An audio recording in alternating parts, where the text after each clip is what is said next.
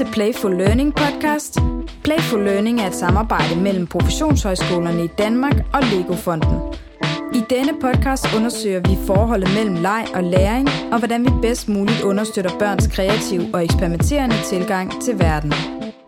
Din vært er Tobias Heiberg. Velkommen indenfor. Skønt at se så mange online. Lad os lige vinke til hinanden en gang. Velkommen indenfor i øh, Playful Learning podcast studiet. Velkommen til alle dem, der sidder med online, som er virtuelt publikum til den her podcast optagelse, og ikke mindst også til den studiekreds, som øh, følger både med undervejs og efter. Helt grundlæggende, som I også har kunne se af programmet, så indleder vi med cirka tre kvarters dialog mellem Dian og mig. Så holder vi en kort pause, og så åbner vi ellers for det virtuelle rum og lader jer komme til med spørgsmål til Dian Sommer, som sidder over for mig lige nu. Og Dian, vi sidder her jo blandt andet i anledning af, at du har udgivet den her bog, som hedder Leg, en ny forståelse. Dian, du er professor i udviklingspsykologi på Aarhus Universitet. Lad os lige starte med at prøve at forstå, hvorfor er lejen central egentlig i udviklingspsykologi? Det har den jo været øh, igennem øh, årtier. Jeg kan huske, øh, da jeg studerede på øh, universitetet på første år, der havde vi om de store legeteorier, altså de store generelle teorier, som så jo handlede om, øh, om børns udvikling. Det var Piaget, det var Simon Freud, det var Erik Eriksen, øh, endnu øh, Vygotsky og sovjetpsykologerne hed det dengang. Og det var jo generelle teorier, der kunne bruges til hvad som helst. Og de havde så også lavet nogle hypoteser om leg og så videre, så det kastede jeg mig over på det tidspunkt, fordi der i 80'erne, der var, øh, der var der faktisk øh, en del udgivelser. Øh, sidst, fra sidst i 70'erne, han går Rasmussen, den første bog, og så op til midten af 80'erne, var der faktisk en, øh, en række bøger på dansk om legeteori, de store teorier. Og det jeg så må sige øh, i forhold til i dag, det er slet ikke der, vi er i dag. Men da jeg var i gang med øh, det halve år, hvor jeg læste mig op på min nye bog om leg, for jeg kunne ikke bare gentage de gamle teorier, nu skulle der altså noget andet til. Der var det lidt beskæmmende af til at tilstøtte stadigvæk på øh, de gamle teorier, sådan i, ligesom i, i nye klæder, men alligevel de gamle teorier. Så på den front var det egentlig ikke sket noget. Så man kan sige, at udviklingspsykologien ikke bare i Danmark, men internationalt har været forbundet med de uh, the grand theories, som kunne stort set forklare alt øh, i verden. Så var man udstyret med den viden, så kunne der ske hvad som helst. så øh, kunne man sagtens forklare det. Og det var, øh, det var jo dengang. Det var det paradigme. Siden så skifter uh, tidevandene jo. Så kommer der to øh, vældig vigtige øh, skift i udviklingspsykologien. Så hvis man ikke er klar over det, skal jeg i hvert fald lige riste det op. Øh, de generelle teorier øh, blev forladt, fordi man var altså man kritiserede dem egentlig ikke, man lod dem bare stå der. Og så kørte man videre øh, i en lang, øh, udviklingspsykologien i dag er en lang, lang mere empirisk begrundet og meget domænespecifik videnskab. Så når vi underviser, vi har de store, øh, hvad det hedder, øh, bøger, for eksempel Burke's Child Development, så er det om øh, alle mulige typer øh, empirisk begrundede teorier, theory of mind, øh, peer relationships osv., øh, så det bliver mere domænespecifikt, og det vil sige, så mister man lidt overblikket. Så man kan sige, at øh, hvis man skal vide rigtig meget om udviklingspsykologien i dag, så vil jeg nærmest kalde det udviklingspsykologierne. Så det vil sige, det kræver øh, faktisk øh, virkelig, virkelig stort overblik, og det var der, og det er der faktisk øh, indtil for nylig overhovedet ikke. Så mine gode kolleger på instituttet sidder i deres øh, domænespecifikke område og forsker dybt i det, øh, og, og bliver ved med det resten af deres dage. Ikke? Og det var sådan ret utilfredsstillende for mig. Så, så nu men, øh, så kom det tredje paradigmeskift her, som jeg egentlig præsenterer i Danmark som i 2017, som udviklingsvidenskab, altså developmental science. Og der emergerer udviklingspsykologi ind i en meget bredere tværvidenskabelig øh, videnskab, som øh, fuldstændig ændrer på den viden, vi havde, som kan tolkes på nye måder, også på, på, på den viden, vi har. Så øh, hvis jeg ikke havde lavet den bog i 2017, altså fra udviklingspsykologi til udviklingsvidenskab, så havde jeg ikke kunne skrive den bog her i dag lege en ny forståelse, fordi den er øh, dybest set tvær videnskabelig, og det synes jeg er, er, er det en af de vigtige forståelser i den bog. Og hvordan biologi og psykologi øh, psyke og soma simpelthen hele tiden emergerer og øh, inter, interagerer. Så, så det vi sidder og snakker om nu, det, kan betyde, det betyder faktisk en hel del for, hvordan øh, hvad det hedder, der tændes og slukkes konstant for vores gener, mens vi står eller sidder og fører en samtale, og som påvirker sådan på, multi, øh, på rigtig mange måder igennem kroppen. Ikke?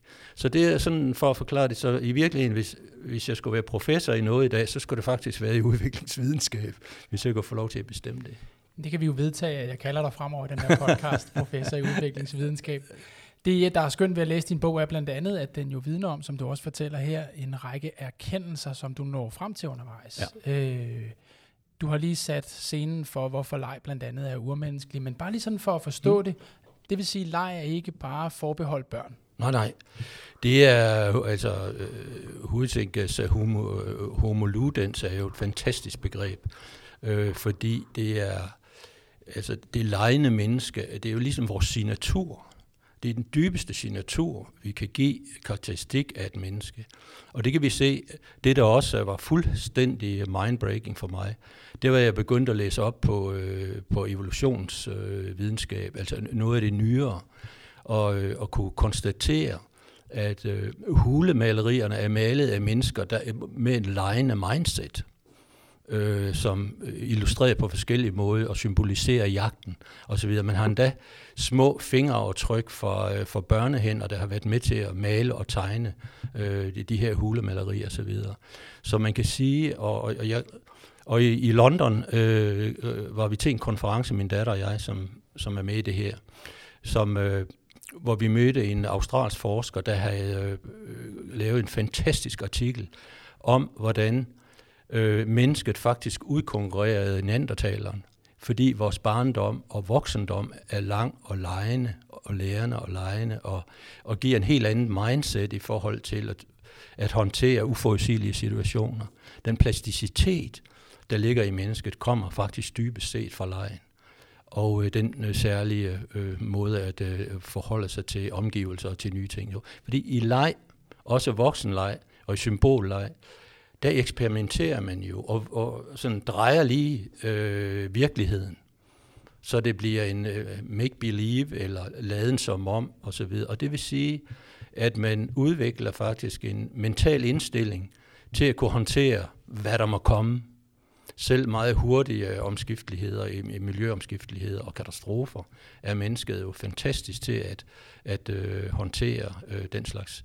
Og det kommer simpelthen efter min opfattelse af det her mindset. Når jeg, så når jeg siger, at det er, det er ligesom noget, det, her noget, ur, det er noget øh, urmenneskeligt på en eller anden måde, så er det fordi, jeg kunne se, at øh, inden jeg kunne begynde at skrive, så kunne jeg se, og det vidste, jeg ville have det frem, at øh, uanset hvornår vi har evidens og viden og spor for mennesket, de aller, aller tidligste spor. Og så helt frem til robotalderen i fremtiden og endnu længere frem, der er lejen menneskets signatur. Har voksne mennesker måske forsømt lejen, glemt lejen lidt? Ja, rigtig meget. Men vi ved jo, nu har jeg selv studeret øh, familie og fædre, øh, og lavet en, en artikel om, hvordan øh, fædre leger i rough and tumble play med deres spædbørn. Og det er vældig interessant at se, og det har fædre faktisk altid gjort. Men når de så kommer på arbejdspladsen, så er det konvergent tænkende, mm. og så er det en helt anden øh, mand, vi så ser der. ikke. Men når der er de, rigtige, de rigtige øh, omstændigheder, så har vi jo den lejende far. Og det sætter gang i nogle hormonale processer i mænd, som faktisk øh, gør, at øh, at de bliver mere omsorgsopmærksomme øh, og kompetente i forhold til mænd, der ikke leger med deres spædbørn. Så på den måde, og det er nøjagtigt de samme øh, processer, der sættes gang øh, i manden, som der er i en gravide kvinde. Så er der nogen derude, der øh, synes, at øh, I ved en masse om øh, tilknytningsteori, attachment theory, så er det her en bombe under Bowlby's teorier. At moren er den, der er den øh, første og den fremmeste, på grund af, at hun bærer barn, da hun er gravid med barn. Der sker fuldstændig samme biokemiske processer og hjerneprocesser i mænd, når de er sammen med børn. Og der ser vi jo, der ser vi jo egentlig den øh, logiske øh, far, eller logiske mand, der træder ind i øh, et legeunivers øh, med, med sit barn. Og, og det, er, ja, det er et eksempel på, hvordan øh, voksne, når de, når de endelig går ind i nogle kontekster, hvor leg er okay, og hvor leg er godt, sport, andet, Altså, jeg leger jo meget i mit band, når jeg spiller hver mandag, ikke? Øh, og når vi er til koncerter og så videre. Meget af det er improvisationer, mm. og hvor vi koordinerer intuitivt hele tiden de her fire gamle drenge, for at der kan komme noget musik ud af det, så der ikke er fire solister, der står der. Ikke? Så, det, så på den måde er der jo, kan det være line-aspekter inden he, hele livet. Og jeg ved, jeg har studeret nogle af øh, nogle biografier, for eksempel over Niels Bohr og andre, og, øh, og Einstein, de, øh, som jo har været fantastisk kreative øh, øh, forskere, der har ændret vores verdensbillede, og Darwin også, at de var ikke særlig dygtige i skolen, for de var faktisk rigtig elendige. Øh, øh, Niels Bohr var ved at blive smidt ud øh, fra gymnasiet, indtil hans far måtte lige op og sige noget til rektor. Darwin, han gad ikke at studere osv.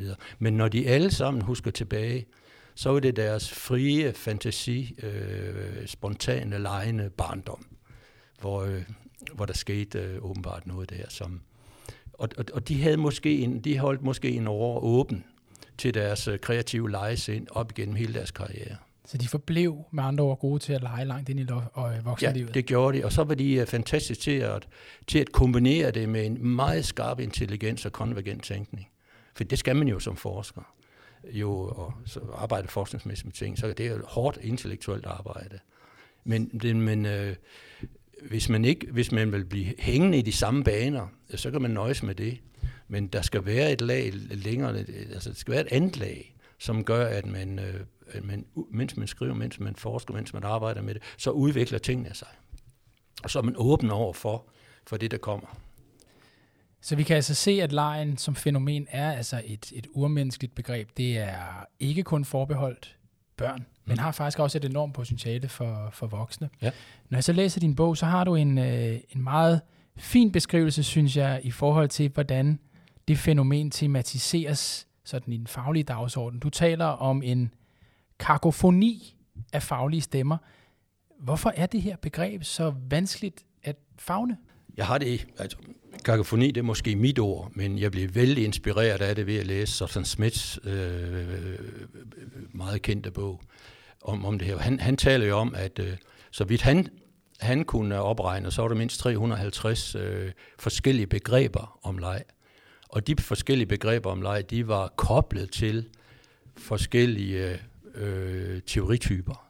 Så jeg lige før, det er også det, jeg skriver i min bog, se på hvilken teori øh, du har foran dig, og så kan du hurtigt deducere, hvilket legebegreb, der kommer ud af det.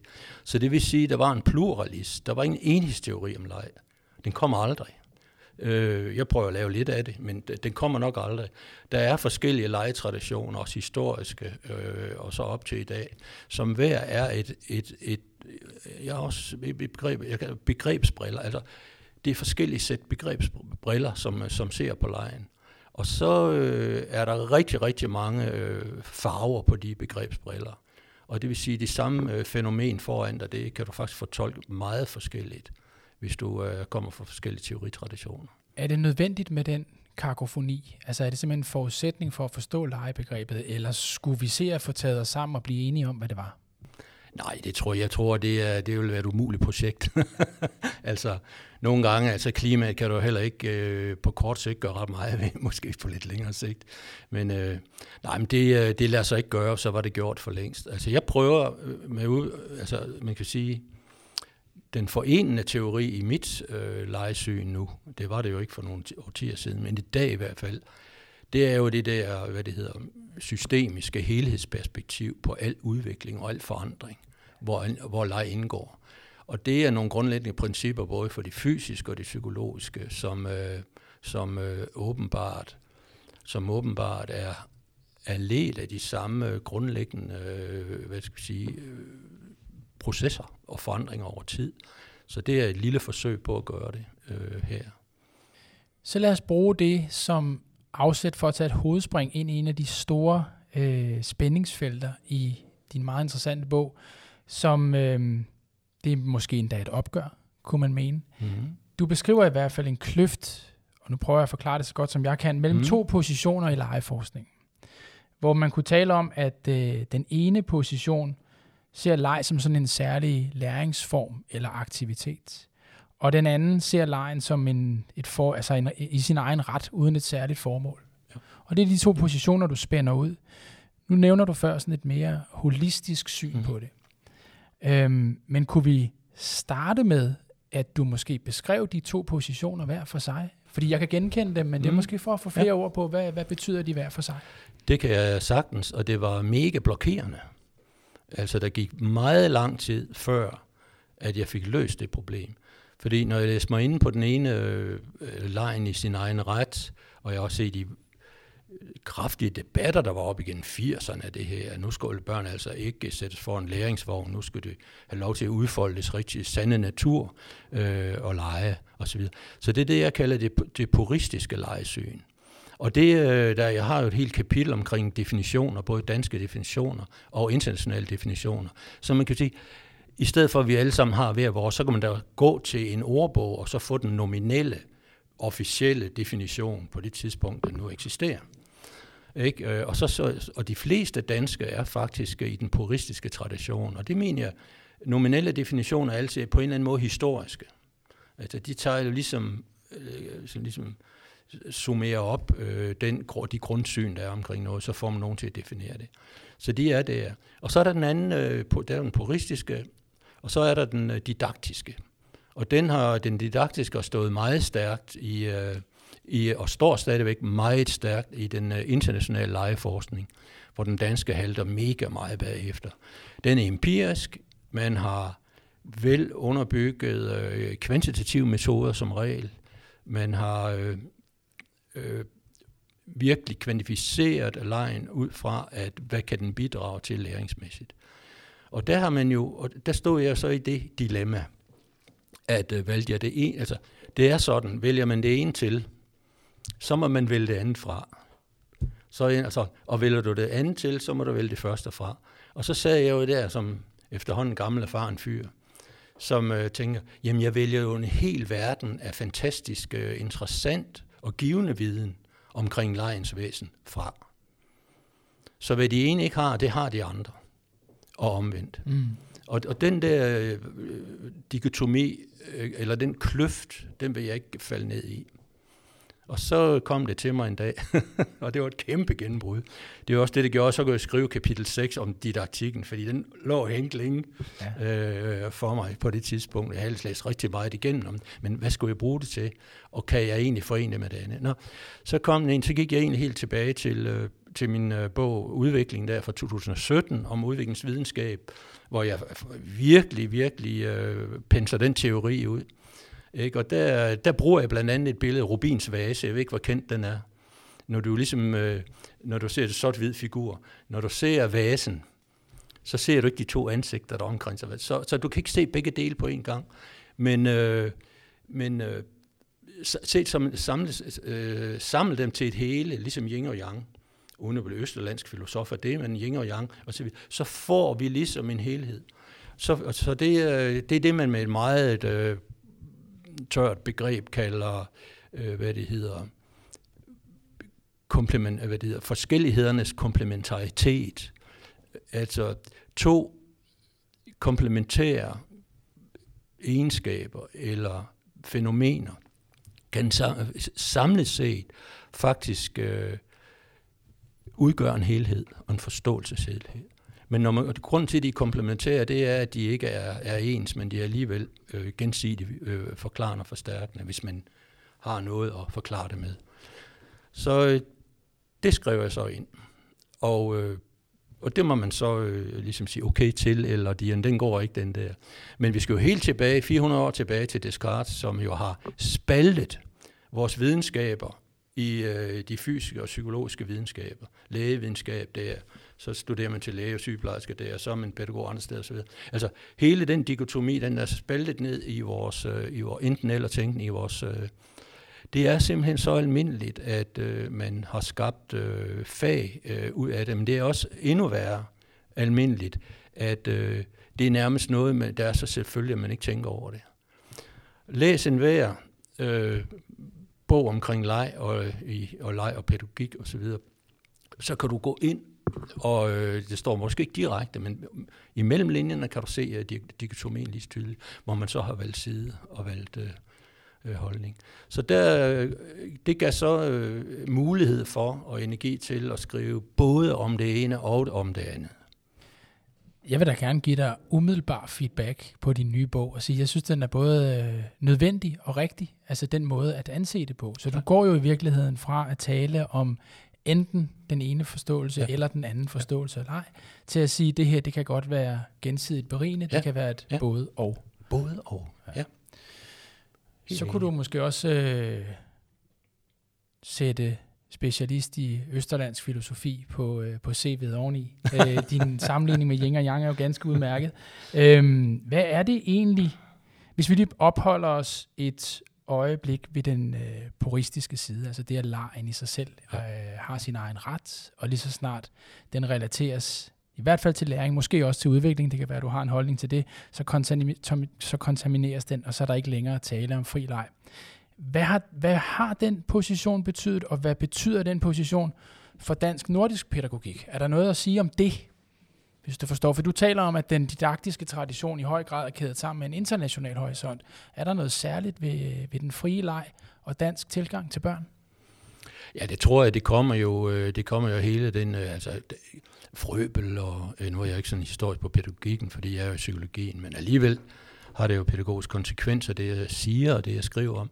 Men det er jo helt tilbage til frøbel, men det er også den, jeg har lige skrevet i en, uh, i en uh, antologi om de nordiske øh, early, early childhood education uh, på uh, Palgrave Macmillan, en nordisk bog om det. Der har jeg et helt, uh, der har jeg et kapitel om, uh, hvad adskiller hvad adskiller den særlige nordiske øh, pædagogiske tradition, og så kan lejen gå med der, i forhold til den, øh, den mere, skal vi sige, den mere engelske øh, øh, tradition og sådan. Og der, der har vi jo den the whole child, altså vi har det hele barn, begrebet, hvor, øh, hvor hele barnets personlighed og dets forskellige sider øh, ses som en helhed. Så det har vi en meget gammel tradition for øh, at gøre. Og der kommer lejen jo så ind som en, øh, en øh, går tilbage til de store, altså meget af det lejesyn, der er i dag, det går faktisk tilbage, uden at folk måske er klar over det, til, øh, til de gamle store øh, teorier. PSC og PSC's lejeteori var jo helt markant op omkring kognition og så videre, og øh, hvor vigtigt det var. Men det folk så bare ikke forstod, det var, at, øh, at PSC, de fleste forstod ikke, så vidt jeg kan se, jeg ikke har læst om godt nok, men PSC definerer faktisk ikke øh, leg som, øh, som noget læring, fordi det er assimilation. Det er bearbejdning af akkommoderede færdigheder, som så, så at sige, ligesom barnet øh, populært sagt, tykker drøve øh, på de øh, oplevelser, og så bliver de stabiliseret osv. Men, øh, men det er der, at, øh, at lejen kommer ind som en, øh, som en, en ytring, og øh, som en, øh, hvad det hedder, Piaget kalder det lustprincip, altså det er et grundlæggende øh, lystprincip. Og det er også det, jeg siger, når det er en urdrift, så, videre, så, kunne det sgu godt, altså, så kunne det godt være en slags lystprincip, som er lagt i os, mm. som mennesker ikke til at, øh, at være i verden på en bestemt måde, som er lejende. Forstår du didaktikernes frygt for, at man udnytter det lystprincip forkert til et læringsformål? Forstår du, hvad jeg spørger til? Nej, hvis man det tager, gør jeg faktisk nej, hvis du forstår, hvis, hvis man tager den anden yderposition, Ja.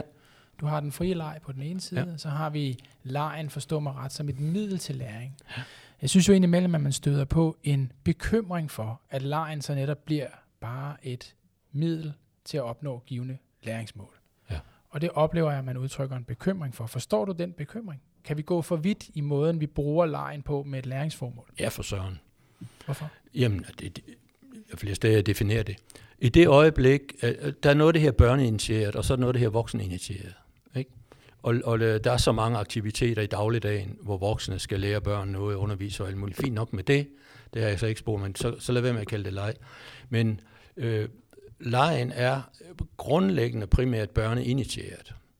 Så det vil sige, hvis, øh, hvis voksne skal ind og øh, hjælpe, og det kunne de jo godt være fødselshjælper for lege. Nogle børn skal faktisk lære at lege, og er ikke så gode til det. Så kan man gå ind der, men det er altså på børns præmisser, det er i børns, og det, i det øjeblik, man begynder at sige mål, så er man, øh, altså, altså, lejen skal ligesom øh, sættes i gang, for at man kan nå nogle bestemte læringsmål. Jamen, så taler vi ikke om leg.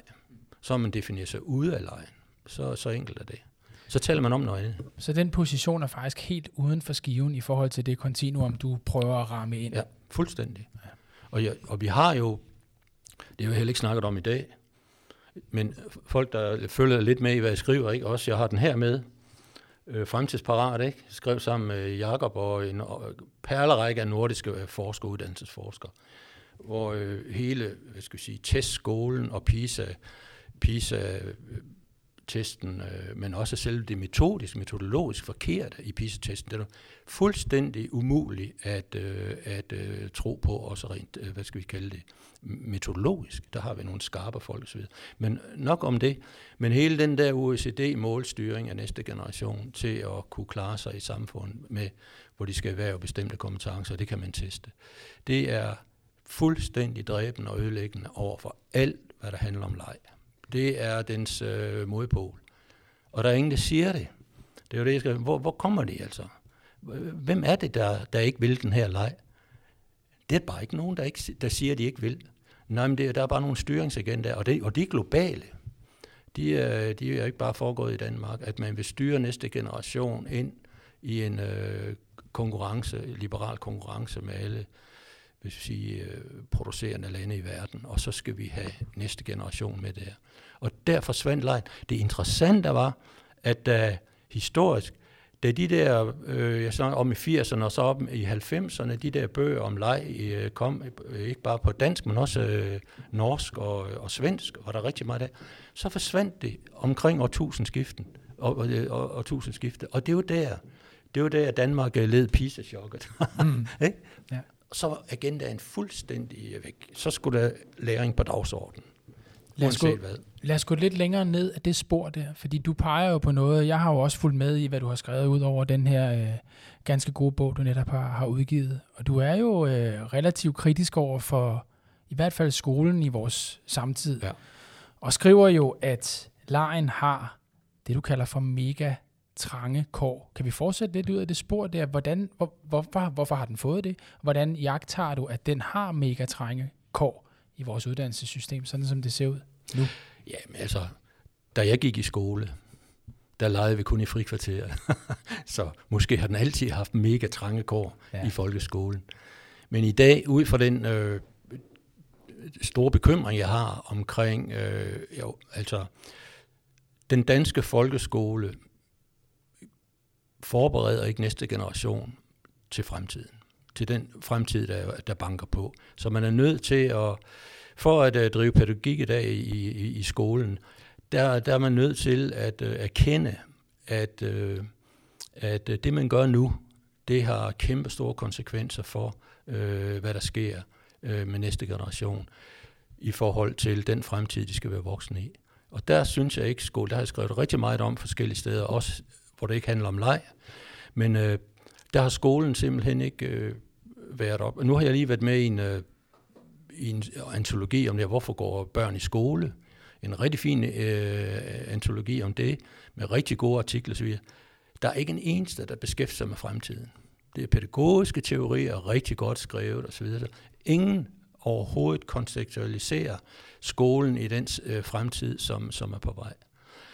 Og så vi har en skole, der øh, tester, må, måske er testen øh, ved at forsvinde ud af billedet, fordi nu er det i hvert fald stillet øh, ligesom lidt til hjørne ikke, i forhold til nationale test osv. Men det nationale test er jo, en, er jo en fuldstændig klar melding på, at her udvikler vi kun øh, teaching to the test konvergente tænkere. Og, øh, og det øh, er skolens øh, formål at, øh, at udvikle øh, viden øh, omkring de ting. Så det jeg siger, det er, at der er der ikke plads til lejen, og det har der ikke været. Men det, der, øh, det jeg så stiller som provokerende spørgsmål til sådan en slags pædagogisk kulturrelation i skolen, hvorfor ikke øh, have en anden tilgang, lærerne lejende tilgang, selv i matematik og i øh, hardcore fag altså. Øh, fordi det ved man øh, fra andre steder, at det, det kan virkelig skabe Øh, nye løsninger. Hvorfor ikke lave opgaver, hvor der er mange rigtige svar, i stedet for kun et rigtigt svar, og så videre. Så det kræver altså en anden tilgang og en anden mindset. Og det er jo ikke et, der opstår fra dag til dag. Altså det, der, der er jo ikke noget, jeg bare laver en kronik i folkeskolen. Ja. det, er, det er jeg godt klar over. Selvfølgelig gør det ikke det. Men det er for ligesom at få nogen til at begynde at, øh, at, at tænke i en anden øh, altså skole på en anden måde. Du peger jo også på, at, at nogle af de barriere eller strukturer, der er, der, der måske kunne kvæle eller forhindre, at lejen kunne udfolde sig, måske stille og roligt begynder at løsne sig, så meget ja. desto mere grund til måske at skrive og ytre ja. sig mere, som du, også, øh, som du også gør her.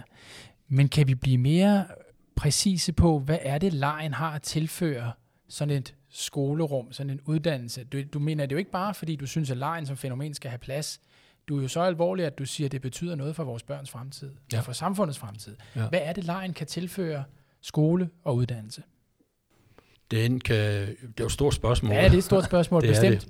Men øh, jeg vil sige det på den måde, at øh, hvis vi ligesom ser, hvad øh, humano- humanoiderne øh, kan, altså de øh, kunstige øh, intelligens øh, og robotter og sociale robotter osv., de, øh, kan, de er jo langt bedre til konvergent tænkning, end du og jeg er de vil jo, hvis man får det, øh, det lagt ind i logaritmer, så kan vi jo klare en PISA-test langt bedre end dem, der laver den. Så det er slet ikke der, at øh, vi, vi har en chance. Men øh, i forhold til øh, socialitet, kreativitet, konvergent, øh, divergent tænkning i stedet for konvergent tænkning, øh, idérigdom øh, og den slags innovation, så er det, og evnen til at håndtere diffuse, ustrukturerede læringssituationer. Det er, det er sådan nogle, for nu at tage nogle, nogle punkter på det, det er det, som øh, der i højeste grad bliver, bliver efterspurgt, og det bliver vigtigt. Og det er noget, som det ser ud til, kan jeg se, når jeg har skrevet mit kapitel 6 om det, om, øh, om hvad børn kan lære gennem leg og så videre, man kan lære også i skolen og så videre. Det, det er faktisk der lejen og den lejens modus og den lejende lærende tilgang øh, har sine virkelige kvaliteter. Men, men det betyder jo også, at man gennem uddannelsen skal... Der er jo kun kommet en bog her for nylig, øh, sidste år, en antologi om lejen i skolen. Er det ganske interessant? Mm. Det er den eneste, jeg kender til i Danmark. Ja. Og det siger også, at der er ved at ske noget. Ja. Ikke? Men øh, det er jo en kulturrevolution, der skal til. Og det, det betyder jo, at på uddannelserne og på efteruddannelserne, der skal, man går ikke bare ind, så nu leger vi matematik i dag. Det kræver virkelig et, øh, et atypisk mindset, men det kræver også en metodologi, at læreren øh, begynder at, at komme ind i den måde, den særlige metode, det er at bruge idégenererende processer og lejende processer med, øh, med fysiske ting, for eksempel i fysiktimerne eller i matematiktimerne øh, og så videre. Så øh, ja. Så vi står på kanten af en, en uddannelseskulturel revolution, hvor vi er nødt til måske at genopfinde os selv. Du startede ja. jo i den her podcast med at, at henlede opmærksomheden på, øh, på menneskets overlevelsesevne evolutionært, og endnu en gang står lejen måske centralt lige præcis i det spørgsmål i forhold til fremtiden. Det er på menneskehedens vegne. Og øh, hvis vi prøver for et øjeblik lige at gå en omvej omkring det lille barn, måske også skolebarn, hvad betyder det at blive mødt af voksne på den måde for det enkelte barn? Sådan helt jordnært, når man kommer ind der på sin daginstitution eller i skolen og blive mødt med en mere lejende tilgang, og lejen fylder mere. Bare sådan, mm. hvis vi kunne forestille os det. Hvad tænker du om det? Jamen, det er fantastisk berigende. Tænk at se voksne på den måde, som er humørfyldte, originale, morsomme, øh, trækker mig med, eller trækker os med ud i nogle aktiviteter, hvor, hvor det hele er mega sjovt og lattervækkende. Prøv lige mærke til, at øh, neurotiske børn og depressive børn, de leger ikke. Øh, det er faktisk et, et eksempel på, at øh, lejen er øh, forbundet med øh, glæde, livsglæde og, og humør og, øh, og, spontanitet, og spontanitet, og kan ikke sættes på formel på den måde. Så øh, at møde lejende øh, øh, voksne, det er, jamen det er en åben dør til et nyt fællesskab imellem voksne og børn. I vores formålsparagraf, hvis jeg ikke husker forkert, står der noget om, at det skal give børn lyst til at lære. Og det er måske ikke sådan, at, at lejen skal være et, være et mål på den måde. Man skal måske bidrage til, at man får lyst til at lære, hvis det fylder mere. Ja, jeg er helt, helt med på den. Ja. Fordi er der noget, der er fuldstændig afgørende i, øh, i et så øh, speedometer accelererende forandrende videnssamfund, som vi har, så er det læringslyst hele livet igennem. Så en gammel gut som mig, som er 72, jeg har lært vildt meget ved at skrive den bog. Altså, der ligger jo ni tiendele af isbjerget under den bog, ja. som jeg har fået med mig, og var nødt til at forandre og, øh, og afvikle i forhold til det gamle øh, vidne. Så livslang øh, læringsløst, det er noget af det aller, aller vigtigste, øh, at man aldrig får dræbt i, øh, i hverken familie, daginstitution eller i skole, eller videre frem i forløbet. Når man har sådan en samtale med dig, så, øh, så bliver man jo nysgerrig på nogle forskellige elementer, der også ligger uden for manus. Når sådan en ung menneske som dig, du holder dig jo godt, øh, tager hul på sådan et, et, et felt her, øh, er der noget som helst i den måde, du arbejder på, som du opfatter som lejende? Nu spørger jeg ja. helt op på ja. professorniveau. Ja. Det står faktisk også øh, i, en fodnote. Jeg synes, jeg skal det med. Jamen, eller faktisk i forordet. Det er, det er at være koncentreret øh, hårdt arbejde, det er jeg vant til. Ikke? Gå ind klokken 9 om morgenen, og så går jeg ikke ud før klokken 4, og så sidder jeg med håndmader, og så er det bare dybt koncentreret. Men det er også en lejende proces. Og undervejs, mens jeg skriver, det er sådan, øh, den måde jeg skriver, det er næsten når jeg, når jeg laver bassolo på min, på min øh, øh båndløse bas, ikke? Øhm, det er ligesom om at øh, være i et, et, øh, et fast univers, hvor der er nogle strukturer. Det er for eksempel, du skal skrive på bestemt noget, du skal holde en sætningsstruktur, du skal holde et vist kognitivt niveau, osv. Så, så der er ligesom nogle dogmeregler, og de er ret stramme. Inden for det, der bobler min, øh, min øh, skaberevne. Så, jeg, så når jeg skriver, så, så får jeg idéer. Der, der er selvfølgelig strukturer på hver kapitel og så videre. Øh, øh ding, ding, ding. Men om kapitel bliver 10-15 sider længere, eller jeg undervejs i skrivearbejdet pludselig, øh, der opstår altså et eller andet magisk, og det gør der. Så, så kommer det bare. Så øh, ja, det er, det er lejende, lærende, mens det foregår. Der er noget meget interessant i det der med, du taler om de der betingelser, der ligger under neden, den der boblende, øh, hvad skal man sige, måde at arbejde på. Der er noget med den der grænsesatte frihed, som er ret interessant, især når voksne mennesker oplever, at de er lejende. Og jeg vil bruge det til at, mm. at komme lidt i retning af Playful Learning-programmet og den anledning, som, som vi sidder sammen i her i forhold til den her episode af Playful Learning podcast. Du nævner Playful Learning i din bog, yeah. og du beskriver det som lovende. Bagefter så har du også en bekymring, og du udtrykker en tvivl, den kommer vi til om lidt når nu du har sådan, det, det ved jeg jo, du har, har researchet omkring Playful Learning-programmet, ja. hvordan kan det være, at du beskriver det som lovende? Jeg synes, det er mega nyskabende, at man forsøger at gøre det, øh, skal vi sige, gennemføre det øh, program på forskellige uddannelsessteder. Så det, sådan en bog som den her, den får jeg slet ikke, nu håber jeg, det går godt med den, ikke? og så videre, det er jo ikke mine børn, ikke? men i gør det jo, øh, instituerer jo jeres, øh, jeres projekt rundt omkring på forskellige uddannelsessteder, så det kommer til at indgå som en del af uddannelserne. Det synes jeg er aldeles fremragende. Fordi det, ellers bliver det bare den enkelte lærer, der rundt omkring skal snappe lidt op, og så går han ind i klassen og siger, det er jeg inspireret af, mens alle de andre er der ikke, og så videre. Så derfor hele denne, hele denne øh, implementeringsdel, det synes jeg er nyskabende, virkelig men også hele tilgangen, altså lejen og læring. Jeg er lidt kritisk måske, at det går lidt, øh, det bliver måske lige lidt toptung, hvad angår læring, mm. og så bliver måske lejen. Det kan være, at jeg har, jeg har læst lidt forkert på det, men det, jeg tror bare, hvad der stod på hjemmesiden, ikke? Hvor, hvor ligesom, øh, hvor, hvor det, ligesom det lærende var, øh, var, var mere præfikset end det lejende. Mm. Vi sætter stor pris på den, hvad kan man sige, øh, kritik, det mener jeg er konstruktivt, eller i hvert fald nogle steder, hvor man, hvor man kunne være opmærksom.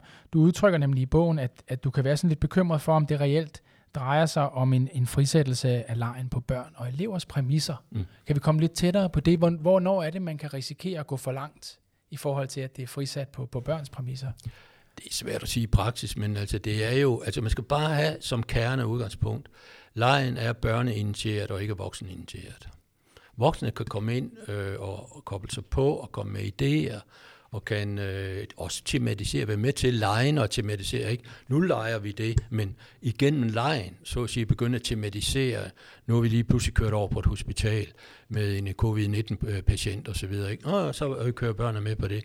Så det vil sige, at, øh, at det bevæger sig det bevæger sig inden for lejens præmisser og rammer, det man egentlig i baghovedet måske kunne tænke sig, der også kunne komme lidt lærerne ud af. Det er ikke sådan, jeg siger, fy, nu må man ikke det. Men ingen læringsmål, det, så, så, så er man ude af lejen. Og man skal hele tiden huske, at lejen er øh, børneinitieret. Men det er jo flere steder i bogen, jeg skriver. Jeg citerer også Høst Pasik som en af de stør, store kanoner øh, inden for det her i, i, i USA, som også er, det er en hård, fin balance og derfor er det lidt svært for mig, sådan, hvor ligger den hen? Men Det er det er en klart. hård, fin balance, hvornår den lige pludselig bliver engageret, glad og interesseret af voksne, der egentlig godt vil have, at børn skal lære noget. Så lige pludselig er det altså de voksne, der kører det. Man skal også huske, at voksne skal også til at genlære at lege. Nogle voksne skal i hvert Mm. fald. Ikke? Og så må man jo prøve at se og øve sig og få ved at være sammen med børn og få sit lidt legebarn tilbage og så ja, der er ikke en nemt, det er sådan nogle, det er nogle hårde, fine balancer. Det er nemlig hårde, fine Ja. balancer øh, mellem grænsesætning og frihed, og jeg vil sige helt ærligt, fra, i hvert fald fra mit udsigtspunkt, at, at Playful Learning står lige der sammen med dig blandt andre, og, og bilder sig ikke ind og have nogen svar. Vi får indimellem på puklen for måske at være rejsende i en guidebog eller et koncept, og det er jo det stik modsatte, vi gør. Vi er faktisk nysgerrige og undersøgende på, hvad betyder det egentlig, det uddannelsesparadigmeskifte, som du taler om? opfatter jeg det også, ja. Ja, hvad er det Og jeg opfatter, også, ja, jeg opfatter også, at I, øh, I øh, ligesom det er blevet populært at sige, at man asfalterer, mens man kører i bilen. Ikke? Jo. altså, I, øh, I det er sætter det her i gang, og så får I en masse erfaring og evaluerer på det, og så kommer der jo noget øh, øh, vældig interessant ud af det. Og forhåbentlig skriver I også om det. Det kommer vi til. så det er, jo, det er jo et slags udviklingsprojekt. Det må man sige i høj grad. Jeg kunne godt tænke mig, at vi, øh, at vi prøver at lande det der, og det, det er en lille smule urimeligt, netop når vi lige har siddet og sagt til hinanden, at vi er under udvikling. Øh, og det vil vi nok blive ved med at være i den dynamik, når det kommer til det her felt. Nu tillader jeg mig alligevel at spørge dobbelt op. Uretfærdigt er det, fordi du er professor, og måske ikke som sådan praktiker. Men der sidder en masse undervisere og lytter til det her, blandt andet Mhm. lærere og pædagoger. Kan man blive præcis på, hvad det er, der skal til, eller hvad det er, jeg som lærer, underviser, pædagog kan gøre, hvis lejen skal stå mere centralt i den tilgang, jeg har til undervisning, mm. Udvikling og læring. Har du nogle guidelines eller retningslinjer på Ja. det? Det bliver i hvert fald ikke et skoleskema. Nej. Men øh, jeg synes, man skal, man skal øh, lave netværker, enten på, eller helst og gerne på sin egen skole og i sin egen dagstation. Lave netværk af nogen. Nu vil vi altså gå ind og arbejde med det her øh, rigtig meget. Og så øh, hopper man altså ikke lige pludselig ind øh, som klovn i klassen. Øh, og, og, og så går det op i kaos. Hat og briller og øh, uproduktive øh, processer. Så, øh, så det vil sige, det, det, er, det kræver et særligt mindset, øh, øh, og jeg har nogle guidelines til, øh, hvordan man kan skabe det der lejende lærende miljø, øh, sådan nogle hovedprincipper i en boks, jeg har i det sidste kapitel. Ikke? Men det kræver en, en særlig mindset for læreren, og så kræver det altså en, øh, det, det er måske noget, folk ikke har tænkt over, det kræver faktisk en benhård øh, metode, metodik, viden om metode, hvordan man skaber de her processer. Og det er jo ikke fordi, det kunne jeg egentlig godt have skrevet et kapitel om, det er noget bare ikke dertil. Jeg havde jo den der mega store International Handbook of Creativity i hånden, som væltede med øh, target øh, kapitler om, hvordan man i et læringssammenhæng og i klasserum og, øh, og så videre, og, og også kombineret med leg, hvordan man lærer øh, og arbejde øh, øh lejende og kreativt, øh, og hvilken metodik det kræver simpelthen at gøre. Så det kræver noget uddannelse, noget efteruddannelse, øh, at få det gjort. Dion Sommer, du skal have en stor tak for, at du deltog i, i den her episode af Playful Learning podcast. Din øh, bog, Leg, en ny forståelse, den er udgivet på samfundslitteratur, og den kan man jo anskaffe sig. Den er vældig interessant. Jeg vil sige tak, fordi du kom. Det var en stor fornøjelse. Også herfra.